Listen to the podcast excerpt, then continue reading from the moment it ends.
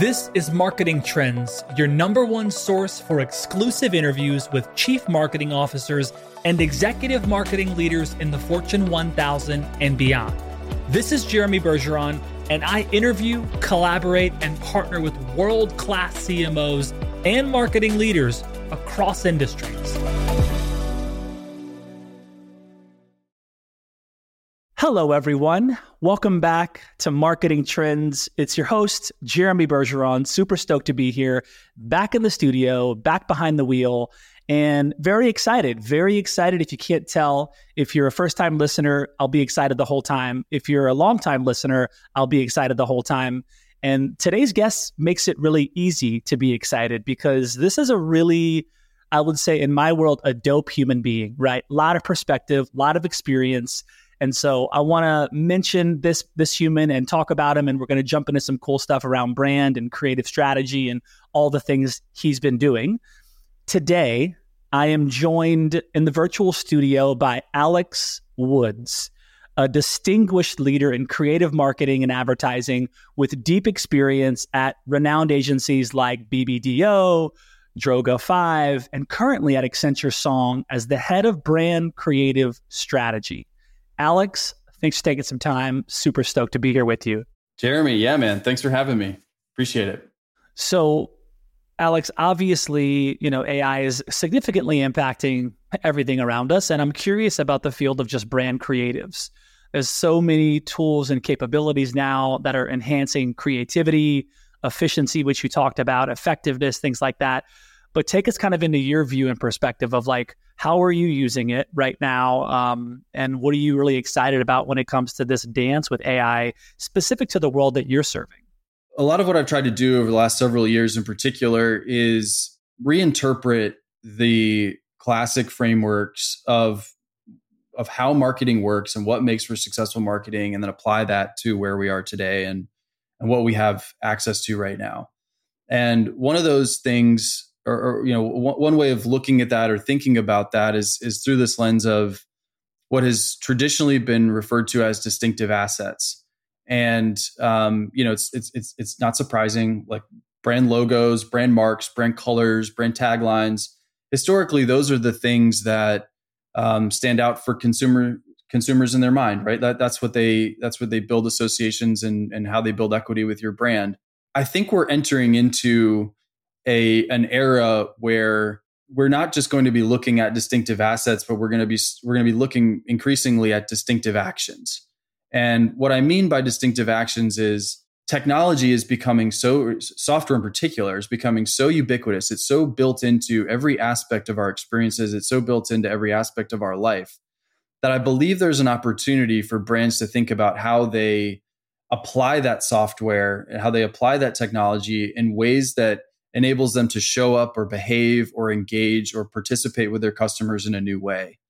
And if you kind of prescribe to this um, this other framework or this idea of excess share of voice, I think the opportunity is for brands to think about how they create distinctive patterns of behavior, these distinctive actions using software, using technology, whether it's on their website, whether it's in their mobile experience, whether it's in a chat interface, et cetera, and use their brand equities to show up differently in those spaces. And I think that if you do that, then you have a pretty good chance of delighting your consumer and you have a pretty good chance of increasing how much that consumer is willing to talk about you you know online and offline and and that's really you know I, I, sort of quickly glossed over it but that excess share of voice concept is really important basically says like you have a market share within your category. Every brand has a market share within their category. If you can exceed that percentage of your market share in terms of total share of voice in the category, then you're likely to grow. And so if if you think about what software is enabling in terms of our ability as brand leaders to create new experiences or create new interactions with our customers, I think you can start to really play and you can start to think about technology and software as a platform for generating conversations, just like we we think about you know film or um, experiential advertising, right? But specifically AI, there's this notion that it creates efficiency. It certainly creates efficiency, but but I think we have to be careful that it doesn't it doesn't make us all sort of homogenous. I think that there's a chance that it takes out some of the uniqueness of our brand personalities if we're just relying on the software to generate averages from this algorithm and tell us who we should be.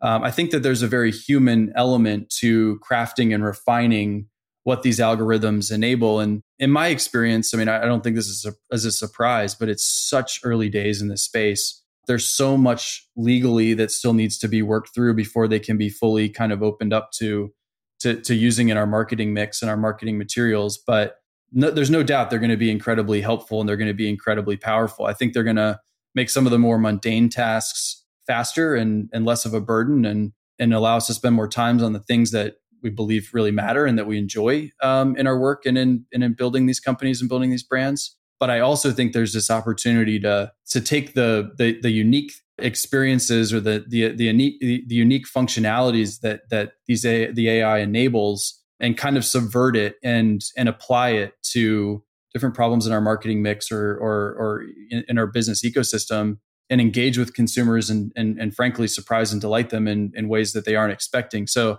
I think I think if you know if you're looking at AI as just like a as a shortcut for creating consistent content or copywriting or you know scheduling or um, or gathering data. It, it does all of those things for sure.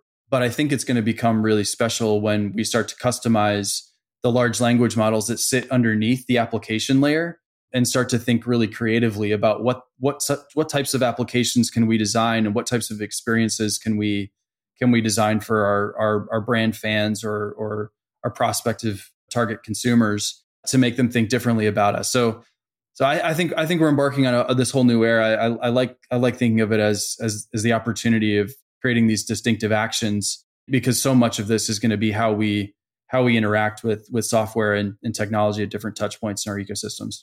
Amazing. I know I will definitely be paying attention, as I'm sure you will as well. I mean, I agree. Early stages, you know, it's going to be super interesting to see, and the velocity of change and just the speed at which you know ra- how it's rapidly impacting you know arguably every aspects of business is ridiculous. So I'm curious about the Coinbase Super Bowl opportunity. If we can touch on that, like the success of that. Obviously, yeah. if anybody watched the Super Bowl, you probably saw that. Um, but talk about some of the yeah the, the strategy that went into that, what the why behind that, and then some of the results there. The Coinbase work was the the first work that my team at Accenture took on. They were our founding client and uh, we we built an incredible team to to to help support them and help launch them into the mainstream really for the first time. That, that was sort of the highest order strategic requirement for that. You know, we we got we got started uh, about six months prior to the Super Bowl, and they they purchased the inventory. You know, this was back in uh, late 2000 or sorry, late 2021 and uh, crypto was kind of just starting its its big ascent. Uh, a lot of people were were curious about it, but it hadn't quite tipped over into the mainstream. And I think Coinbase, you know, similarly to what we've been describing and what we've been talking about so far, I think I think at the time Coinbase knew they were right on the cusp of being ready to start to to market themselves to you know a national audience. It was this sort of counterculture, contrarian kind of niche thing that had been wildly successful. I don't want to undermine the size of, of, of customers that have entered that category or had entered, entered had entered the category at that time, um, something to the tune of like 50 million users. But they believe there is an opportunity to get to you know a billion users or, or several billion users, and so they started to reach that same tipping point where they realized like we've we've got to change our approach um, from being you know uh, a, a sort of crypto native and highly internet focused brand to one that's going to enter into some of these more traditional uh, mass media environments. And so the the the work that we had to do was really getting you know, rolling up our sleeves and figuring out what was going to feel authentic for Coinbase. Uh, like I said, this brand that was that was founded on this fairly contrarian b- belief at the time that technology had an outsized role in shaping the future of our financial systems, of uh, global monetary policy and, and global finance. And to be that contrarian for that long, and then to enter into really a marketing institution, the Super Bowl, um, perhaps one of the like the most mainstream cultural uh, hallmarks of our time, was really uncomfortable for them. And and we we we looked at a ton of different ideas But we ultimately ended up with an equally contrarian approach, um, something that felt really authentic to them. What we ended up doing was um, using a, a, QR code uh, ultimately as a traffic driver, but we gave that QR code a lot of personality. Um, we treated it like it was the screensaver uh, from an old Windows PC, kind of like bouncing you know, around, yeah, bouncing, bouncing around, around on frame, yeah, yeah. A really lo-fi little jingle to it, um, really lo-fi color palette. Uh, it was a little bit grainy. There was nothing trying to be, you know, overly polished.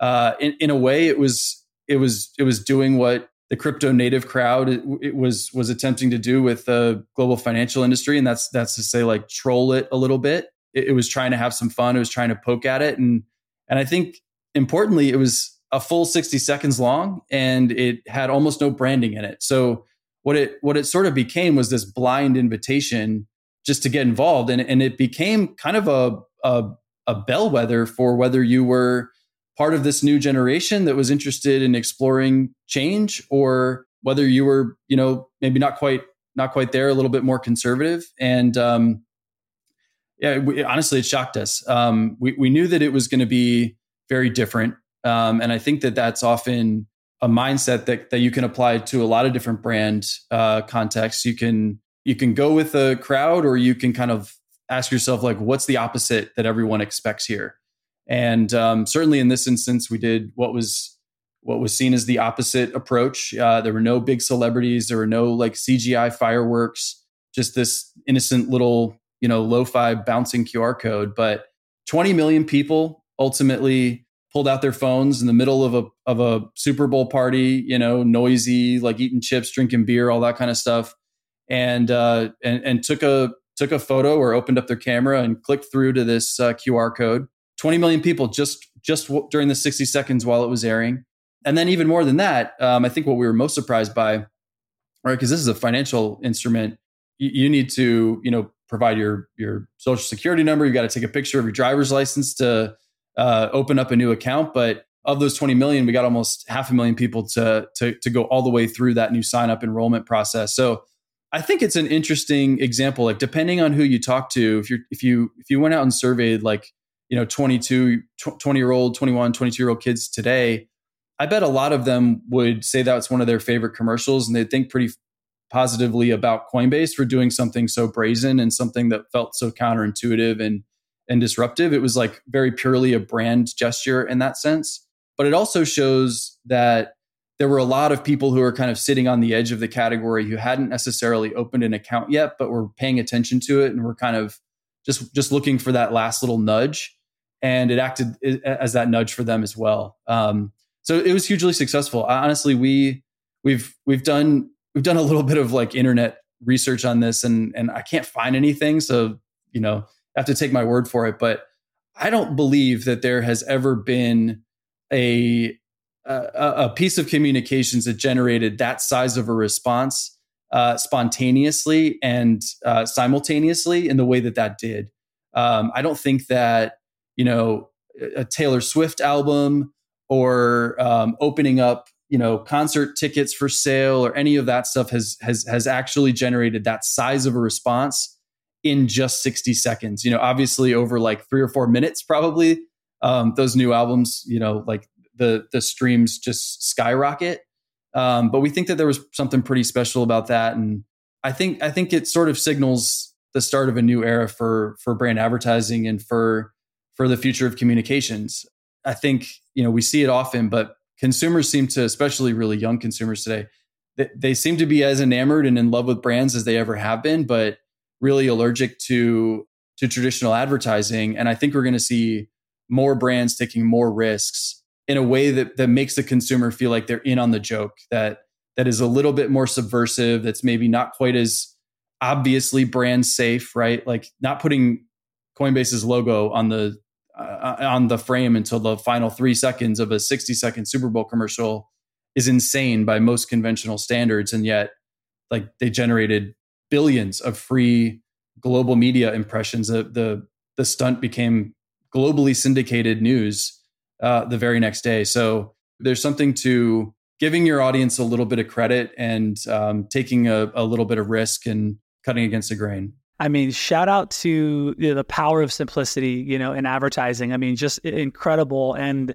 I'm curious, like, you know, as you're seeing this happen, right? Because also, I think the I think the website crashed too, right? There was like so much traffic. The, right? So, the, yeah. so, so t- take us into the mind of Alex Woods. Like, I'm assuming you're watching, you're watching the game, you're watching that part. You know, at what point were you like touchdown? Like, we just crushed it. I mean, 20 million hits. Like, are you are you looking at any kind of real time data at that point? Are you waiting until you get the call from the Coinbase folks? Like, we crushed it because the other the other there's also this financial and market impact of what happened too. I mean, their stock price increased four percent, adding like nearly a billion dollars to its market cap, and that you know that nearly doubled to a two billion dollar increase later on. So we're talking about you know, massive public reaction, lots of critiques and things like that. And I mean, dude, you, I can imagine being in the boardroom before, like, hey guys, here's what we're going to do. We're going to have a 60 second, you know, shot, and we're not going to put your logo. It's going to be a QR code. It's super simple. I got to imagine there's there had to be some potential pushback there. And so take us into just kind of maybe that that early conversation, and then take us into like when did you feel that this was okay? We just killed it. Yeah, I mean the the funny thing is the client team was actually less comfortable with any of the more traditional stuff that we presented, which really is like the inverse of most of most experiences, right? They they wanted to do something that was more countercultural and and they were they were so uncomfortable with the the sort of standard quote unquote big game approach that there was a serious conversation about selling that ad space. Like maybe this just isn't right for our brand. It's too mass media right now. It doesn't feel like we're being we're being true to ourselves. And ultimately, you know, we we stuck it out. We kept working. I mean, kudos to to Kate Rouch and the team who kind of persevered through the thick and thin of that. It was not easy. Um, most of the best work that I've ever been a part of was not easy. Uh, I, I, I kind of often uh, refer to it as like standing in the fire. You have to be comfortable with being uncomfortable because it, you know, it doesn't get figured out right away. And, and that was certainly the case in this. About three weeks before the game, we we all collectively came up with this idea and made one last push to try to execute it and pull it off. When did I know that it was it was a big success? Um, you know, it's funny we we didn't we didn't precede the film with any press. You know, that's pretty customary at this point. I think we heard on Saturday morning um, that every brand had revealed their big game commercial except for three. And Coinbase hadn't even publicly confirmed it was in the game. I think there was still rumors and speculation that we were going to be there, but well, we ha- we hadn't released it, which which in itself was kind of you know curious. And it was uh the the ad buy was a floater spot, so we we weren't actually we weren't sure when it was going to run. It's sort of like one of these one of these ad breaks that is game dependent. So uh, if there's an injury timeout or like you know a cat runs on the field or something like that, then they've got a, an ad block that that they're scheduled to run. And we got really lucky. It ran in the first quarter. I had a bunch of people over at my house, a bunch of friends, and as soon as I heard the background music come on, I was like, "Oh man, that's it!" So I kind of ran back into the living room and started watching it was really special. My kids didn't really know what was going on. They were really young at the time. I think they were like one and three or something. And uh, yeah, like like I, I think everybody around me knew probably mostly based on my reaction that uh, that that was the ad. I don't think I'd shared it with most of them. And uh, my kids kind of just like rushed over to me. They were like climbing all over me. It was just it was kind of a, a really special like magical moment. There weren't a lot of words uh, you know, taking credit. It was just sort of like living in the moment and, and watching the thing we'd been stressing about day and night for like six or seven months come together. But um, yeah, as, as soon as it airs, you know, you you you got to open Twitter, and uh, we just we just saw this thing going going nuts, and then you know we get you get tons of tons of uh, text messages from friends who are asking about it and saying congratulations and and all that kind of stuff. But yeah, I mean, we, we saw their we saw the the Coinbase uh, app jump from 186 to number two in the Apple App Store, like almost immediately, like overnight. Wow! wow. Um, and it was only behind NBC, which was which was the app you had to download if you were going to stream the game. Uh, that is the Super Bowl itself. So we did pretty good. I don't think we could have gotten that number one spot. That's like you know probably 40 million people just streaming the game on their their mobile phones or their tablets or something. But Yeah, you kind of know right away, and then you just keep watching it. You just keep yeah. seeing what happens, and and like I said, it was um, it was pretty special. Like you get, I think the Clio's told us that we were the the Super Clio, we were the best uh, best ad of the night. The USA Today poll, which is kind of the the mass kind of ad ad meter, um, ranked us dead last. That's exactly what we wanted. We sort of joked about that being the goal at some point, even. Um, we knew we were doing something that was so different it was going to offend people it was going to mm-hmm. you know fail to meet their expectations but for a whole different class of people or for a whole different generation of people. You know honestly like i, I think they they still believe it's the best ad they've seen. So really proud of that. I think um, you just got to hang in hang in there and you know kind of keep the faith that it's going to pull together. And i'm sure sometimes it doesn't but when you're surrounded by really talented people and people, you know, and, and those same people can um, be comfortable with being uncomfortable a little bit, then uh, yeah, you've got some of the important ingredients to do something special. I, you know, of course, do some due diligence on you, on all the guests that come in. And like you've just had exposure to some iconic brands, you've done some epic stuff. I want to just kind of, you know, set the table here on your background, your perspective. Like, what's like what's on the table right now what are you working on what are you excited about what do you want other marketing executive leaders to know about brand creative strategy and kind of your perspective yeah i mean i've uh, like you said like I, i've spent the entirety of my career in creative agencies. I've gotten to see it from a bunch of different perspectives. And the way that i think about it is the, the work that i'm doing right now is kind of the culmination of a lot of those experiences kind of wrapping it all together, trying to take the the best of some of those classical approaches and apply them to contemporary channels, to contemporary technologies, to, to contemporary capabilities, and try to do things that that feel fresh, that surprise customers or consumers for brands, um, and that ultimately help them sell out and achieve their achieve their goals. So, yeah, we've been doing a lot of fun stuff over at Accenture Song, and I'm excited to talk about some of that today. Awesome on the note of like you know what's fresh you know and and what's working what's not working in terms of brand and brand strategy as someone you know as someone like you who who really sits like at this intersection of of brand creative and brand strategy at, at you know for some you know growth stage brands and some massive brands what is the balance like for you of like okay yes fresh yes innovation and also like like you said there's also a classical there's some approach there's some rigor to it. The world's moving so fast.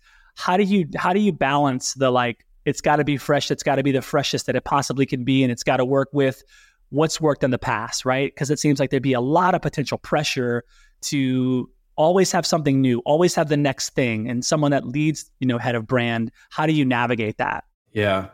Well i mean first and foremost brand is a tool right? And and i believe that it's a really powerful tool for driving growth. Um, and a lot of academic research also backs that up. But I think before you go right into thinking about the nuances or the specificities of an individual brand, right? Because every brand is a little bit unique or, or in some cases quite unique. But there are some governing principles around how marketing and specifically integrated marketing work. And when you can sort of table set and contextualize that, it creates a role for brand that helps you make more informed decisions or helps you make decisions with your brand as a filter for how you approach them uniquely or distinctly to try and engage uh, a target customer. And so everything that we do is ultimately in service of what what's happening right now, but a lot of it is born from more classic marketing frameworks or um, brand strategy exercises that oftentimes are looking pretty deeply into a company's past with a view to trying to establish something that's authentic and something that can be made more relevant or more contemporary right now. So is it is it safe to say that like growth stage companies like that's the sweet spot for you right now? Like these kind of is that the the size kind of brands that you're really focused on? I know you've worked with lots of brands, but is growth stage kind of 50 to 250 million ARR is that where you're investing a lot of your time? It's where I'm seeing a lot of founders and marketing executives needing some more support. I think what happens is businesses grow obviously when you know when they're successful they start to grow and they reach this tipping point where they need to change the game that they're playing in some regard. And that's where brand can be a, a particularly helpful uh, vehicle for them. So when you're just starting out if you're a founder if you're a marketing executive at a small rapidly scaling startup you're probably mostly focused on proving out product market fit. You're probably focused on um, establishing yourself within some sort of a niche, and and that's that's important to do for some period of time, right? But uh, at some point, typically to um, continue that that growth cycle, to continue to reach new customers, you you have to start to take a longer view over your business, and that really comes down to starting to adopt a framework that's built around building awareness of their of your brand name, of your brand marks, your identity, building associations. Um, what are those specific drivers that contribute to uh, a, customer's decision to purchase a product? Um, and then lastly, activation. So this is kind of the basic formula. But what I find is that brands reach this reach this point where they've focused on the conversion marketing for so long and now they're starting to figure out or starting to ask themselves like when will it be time for my company to start to really invest in building its brand intentionally um, so that we can compete for a greater share of the category. So that's awesome. And that's that's really where i was thinking we go next is like you know in terms of timing right? Like brand is important you know arguably throughout you know the the the company's life cycle right? Brand brand matters.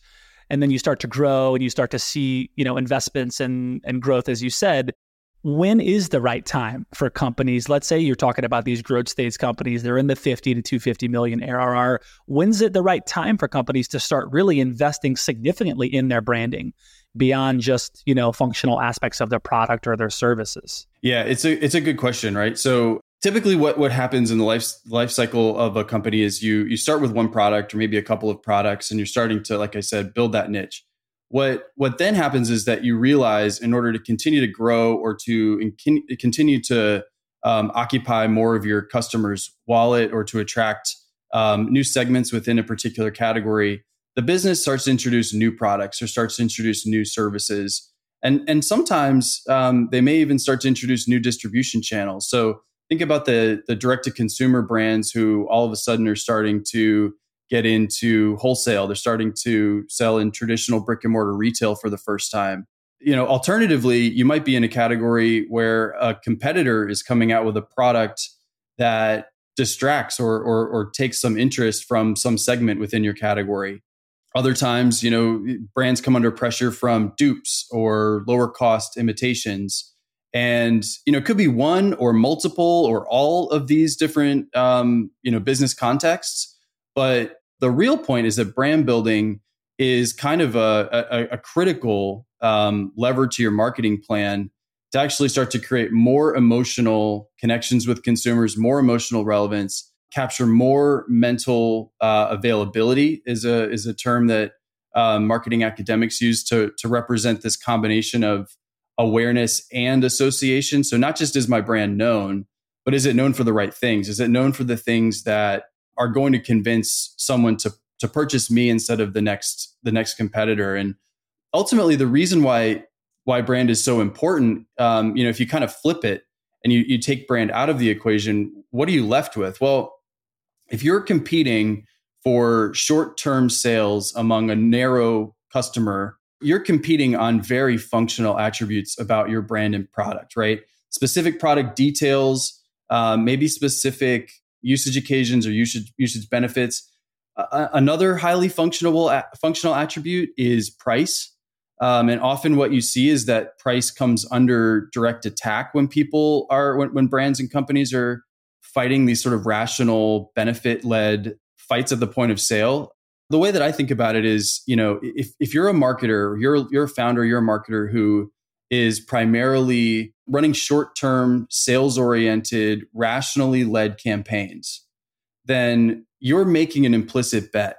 You're making a bet that you are going to have a stronger rational value proposition um, in that product category, but, but potentially, you know, again, if you're expanding your product portfolio, you're, you're making it a bet that you you're going to win at the at a rational level for every product in your portfolio and that's a really difficult game to play i would argue it's probably close to an impossible game to play because there's so much competition in the marketplace there's always a new category entrant there's always a new technology that make that makes some part of manufacturing or some delivery mechanism a little bit easier or cheaper to afford if you're fighting to win on on on that battleground, then I I think you're fighting to lose. You you really need to flip the equation. Think about what am I doing to create more emotional, more robust connections with my potential customer, and also like not losing sight of the fact that not everybody that you're speaking to is in the market to buy from you today. I was going to say, like, how do, how do brands hedge their bets, right? How can you maybe give us an example of like, yeah, I know this is maybe we can talk about some of the cool stuff you've worked on, but where they can start to bring in that emotional, robust, right connection with the brand. Give us an example of of how yeah brands can hedge their bets and maybe something you got to work on that was really cool. Yeah, so I, I want to talk about this this concept first because I, I, think it's like a it's an interesting um, point of reference. Like we could maybe debate the specifics of it, but there's some some work done uh, within the last couple of years by LinkedIn, and I think it was in partnership with the Ehrenberg Bass Institute. But it introduced this idea of the 95-5 rule. And again, I don't know if the numbers are specific to every category. We can kind of debate it, but um, directionally, I think it's important. basically, what this rule su- suggests is that in any given category at any given time, 95% of, of prospective customers are out of market, which is to say that they're not actively shopping in the category, um, leaving the remaining 5% of customers in market. What does that actually mean? It means that if you are leading with a functional message, with a functional benefit, you're, you're betting that you're going to um, capture a customer's attention uh, you're going to make them think about the brand. You're going to maybe drive them closer to the point of sale, or you're going to convert that sale. And I think that's that's misguided, right? Um, if I'm a customer who's uh, who's going about their day and I receive a, an advertising message from a brand that's trying to appeal to me on rational terms, but I'm not actually actively you know shopping in that market or in that category, it's probably going to go by completely unnoticed. It's certainly not something that I'm going to remember um, it may not even be something that really makes sense to me. If you tell me that, you know, it costs $499 to lease a car this month, if I'm not actively shopping for the car, I have no idea whether that's a good good value for me or not, right? So there, there's this huge responsibility for brands to think about both sides of, of their their segment profile, right? The, these consumers that are primed to buy the product or the service, that's kind of how we think about segmentation in the first place. But within that segmentation, uh, the vast majority of customers are not actively shopping right now. So if you're not appealing to them uh, with a more emotional message, right? And that could be comedy, that could be you know something that is reframing a product or a category. Um, that could be introducing maybe a question along moral or, or, or ethical um, standards that makes them reappraise an issue and what they favor or what they don't. Those are strategies that are going to help you know establish your brand's name uh, in the minds of that consumer who's not actively actively shopping. And if you if you can take it one step further to the point I, I started to introduce before around this awareness association and activation framework if you can introduce an emotional grounding for the name and, and, and for the for the the icon iconography of a brand but then really drive the associations that that become decision ma- or, or, or you know influencers of purchase decisions now you're starting to um, build a strategy that enables those out of market customers to think of you when they become in market customers. And you never know, like you know, you, never really know when that's going to happen at the individual level. Um, I would go so far as to argue that advertising and marketing really doesn't um, change consumer behavior very much. It's sort of a fallacy that there's this, um, you know, th- that we push consumers through a funnel um, I think that's generally misguided. I don't know that we can fully inform or, or, or influence when they're ready to, to, to get into that buying mindset. But the point is, uh, build an integrated plan so that you're you're reaching people proactively before they're in the marketplace for your products, and then you, know you, your brand and your products become top of mind and and really part of that consideration set for when you uh, when they ultimately do go into you know get closer to that point of purchase. So as part of like the integrated plan, like what are some of the components of that? You know, I love that the the nod to the 95-5 rule, uh, you know, brings up really under you know wanting to understand the customer journey and what's the significance there. A lot of people as you said are according to that reporter either not even in the decision making world or they're in the very early stages. So, you know, you have customer journey, you've got retargeting and content and engagement strategies and things like that. What are, you know, what are some of these pieces that are really important um, for the for the for the 95 right Yeah, I mean, I, I, I think about the importance of some of these frameworks not being like the answer, but kind of the map that you need to start to complete so that you can build complementary assets and ultimately not expect any one asset in your marketing mix to do um, multiple jobs because then it it inevitably starts to put too much pressure on on that asset and it, it's not really doing any one thing particularly well. So if you have to introduce your brand you know if, if, that's a if that's a critical task get more people to to to, to know our name to um, know what we stand for then you know, build assets that specifically do that. If you need to drive association you know with a specific use case or um, need state in your category so that when people have you know muscle aches and pains you're one of the brands that gets into their consideration set do that job particularly well. And if you have strong you know rational functional messages to sell off of sell uh, to people who are actively shopping. But often um, those are those are at least, if not more, uh, or, at least three distinct components of your marketing mix, and you need to to build deliberate deliberate strategies um, for, for each of those things. So you know some of the work that some of the work that I've been a part of that has has been really successful in doing that was for IHOP IHOP is a you know for, for those who, who may or may not know is a um, is a fast casual brand. They're known as the house of the international house of pancakes. Uh, they've been around for sixty or seventy years, right? And they sort of had lost a little bit of their their relevance in the marketplace. When when we started working with them, there was this question about we need to expand our our our day part mix. We need to be more relevant outside of breakfast and brunch occasions you know, obviously some people want breakfast for dinner every once in a while, but there's this um, there's this important strategic push to get into the high selling products on uh, in their category, things like burgers, things like fried chicken, et cetera. And you know, initially there were a lot of conversations about whether we should move the brand away from pancakes. Like, you know, do we consider a full uh, wow. rebrand? Do we rename it, um, et cetera? And after a little bit of deliberation, after a little bit of um, strategic inter- interrogation of the opportunity, we actually came back and we said, listen, we believe that there's an opportunity to double down on what your core competencies are. We think that we can reframe your commitment to pancakes as the reason why someone might actually want to try your burgers. You're fanatical about trying to improve one product.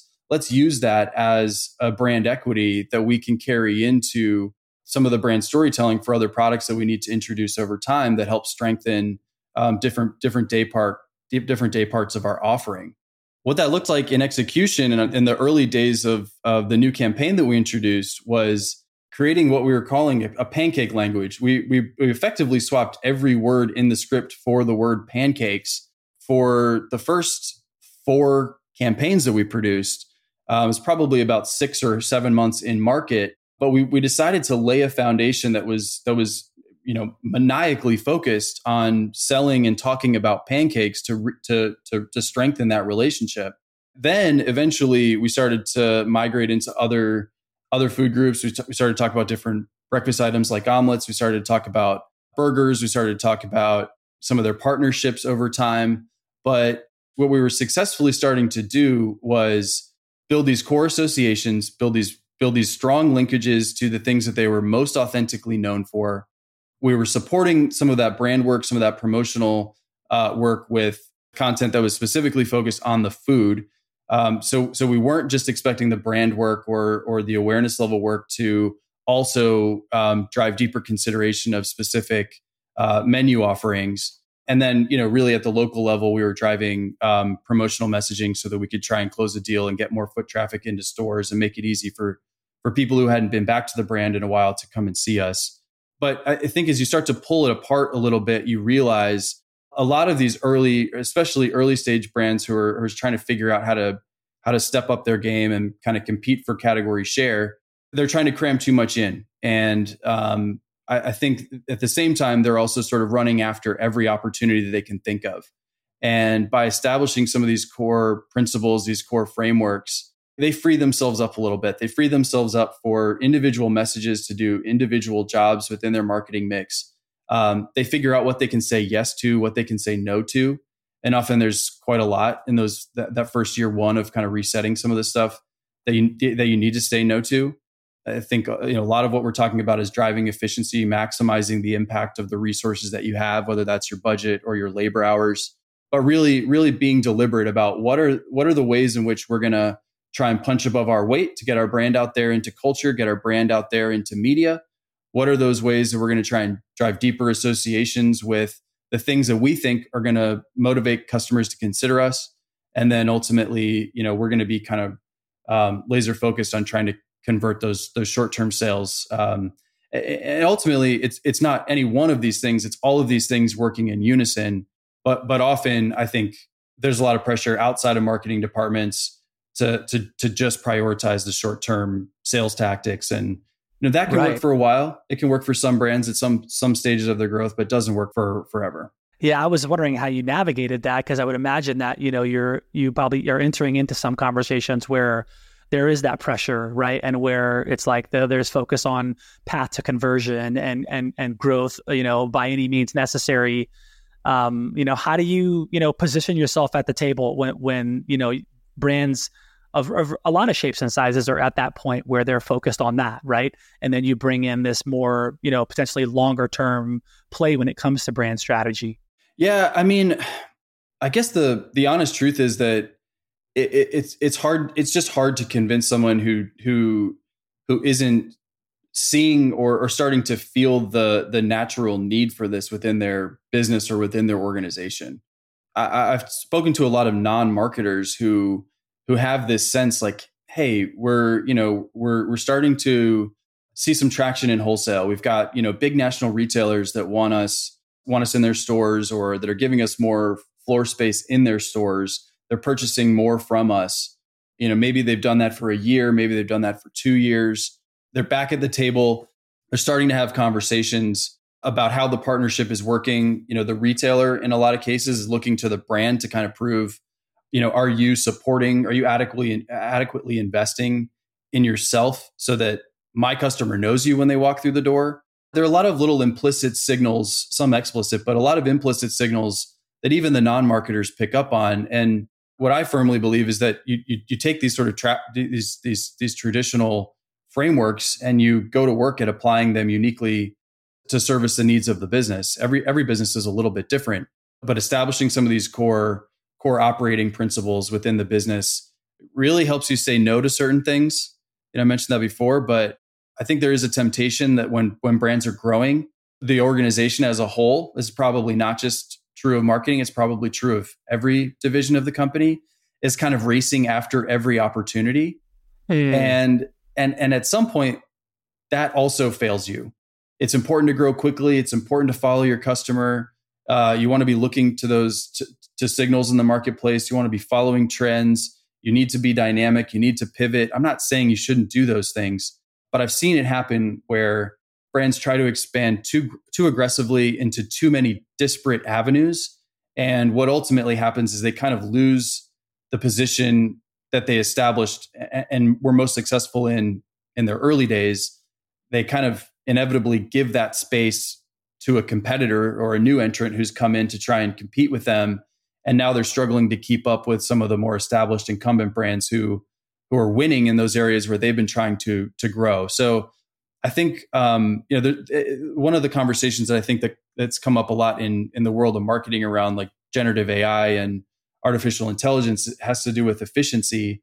And certainly those are those are important tools for for creating more efficiency in certain ways for your business. And i'm sure they'll be even more important in the future. But one way you can become a lot more efficient as an organization is is simply uh, making the, the the strategic decisions about what you're not going to do and being pretty ruthless in um, in staying focused on what you are committed to. Can you kind of get into some of the insights of how people can enter into this line of work, right? Some of the skills, maybe the experiences that are particularly valuable, right? And and maybe even some opportunities that exist for aspiring brand strategists. Yeah. Well, I, I mean, I I for one started I, I started my career in traffic, which is probably I don't even know if if agencies use that term anymore, but it was basically coordinating the release of uh, you know print and out of home mechanicals and walking around the office getting art directors and copywriters to sign their initials to make sure that you know there weren't any spelling errors or the design uh, wasn't compromised when it was resized for whatever magazine or out of home billboard or whatever. It was the the lowest lowest on the totem pole. And um, in my experience, the the most important thing that you can do is just start. You're going to come across people throughout your career that you run into again. I mean, when I was in that first job, I worked with a creative director named Tim Rohn, who uh, is now the the CCO, I think, of McGarrah Jessee. But we were we started in a little agency in North Carolina, and um, probably six or seven years later, I bumped in, into him again when I was at BBDO. He was a creative director there, um, and and he's he's continued on to reach new heights in his career. He's an amazing guy. You just have to kind of do it on your terms. You've got to get in where you can. Um, I think showing passion is important. I think uh, hard work matters more than anything. Um, you can be really smart, but if you don't work hard, you know you're, you're just not going to get all the opportunities that you want.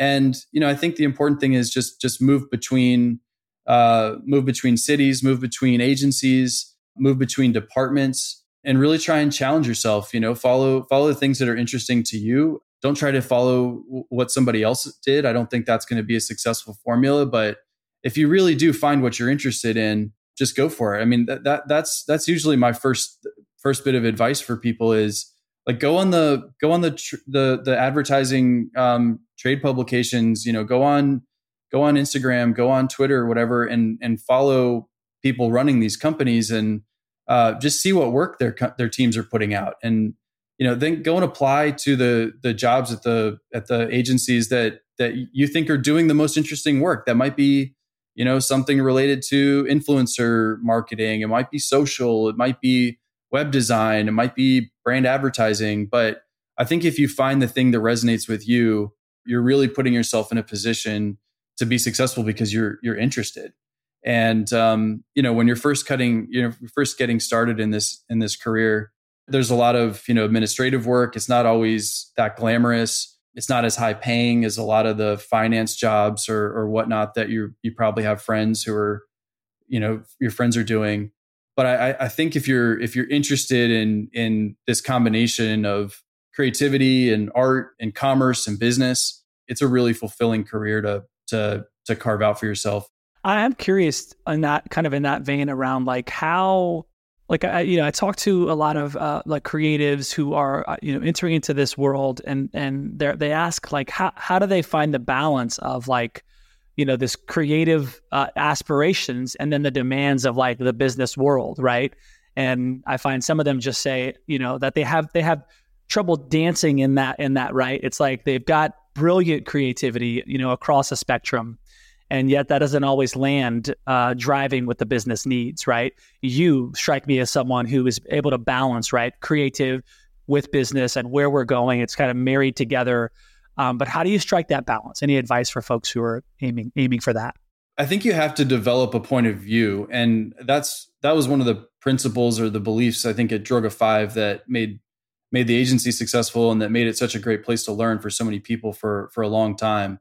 But when you develop a point of view and you can start to develop uh, a way of interpreting, you know, the work, and you you start to develop conviction behind things, that's probably that's probably point number one. Point number two is you need to you need to have the conviction and and the the, the follow through to actually present those points of view and be comfortable. Like I said before, being uncomfortable. Um, there are a lot of those moments when like an executive on the brand side or founder has a pretty strong point of view, right? These people have conviction. They might have a particularly strong point of view that does not align with yours. And that's not a reason to stop fighting for your point of view or, or, or sharing and advocating for your point of view. It's not necessarily about being combative, but I think you you have to kind of live your truth sometimes in, in the creative in the creative space. And at the same time, I, I will also say, and, and, and, and my partner at Accenture, um, Jason Kreher says this a lot, which, which I, I, I, really also believe is the truth, which is you need to develop some sensibilities around where the line is. There are, I think there's a tendency for creative advertising professionals, maybe not just creatives within the field, but people in these agency uh, cultures to sort of want to make a name for themselves by doing the most outrageous thing. And you know, I, I've benefited from doing some you know incredible work, some some work that you know we just talked about that that, that people love and hate. I think that I think that's good territory to be in. But sometimes you can take it a little bit too far, and I think it's helpful to be aware that that's a that's a muscle that you want to build throughout your career. You want to be be a, a, partner to the client and be able to filter your own instincts and ambitions and say, you know what, we can we can push it this far without being offensive or putting the brand in harm's way. Or I've really thought about this and I understand the brand team's perspective that maybe we're taking this too far, but I don't believe that's the case. And I believe that we should be pushing further into our, you know, our, our, our, our discomfort zone to, to really try and activate the brand and to accomplish the goals that we want to with, um, with the consumer that we have in mind. And so it, it's different every single time.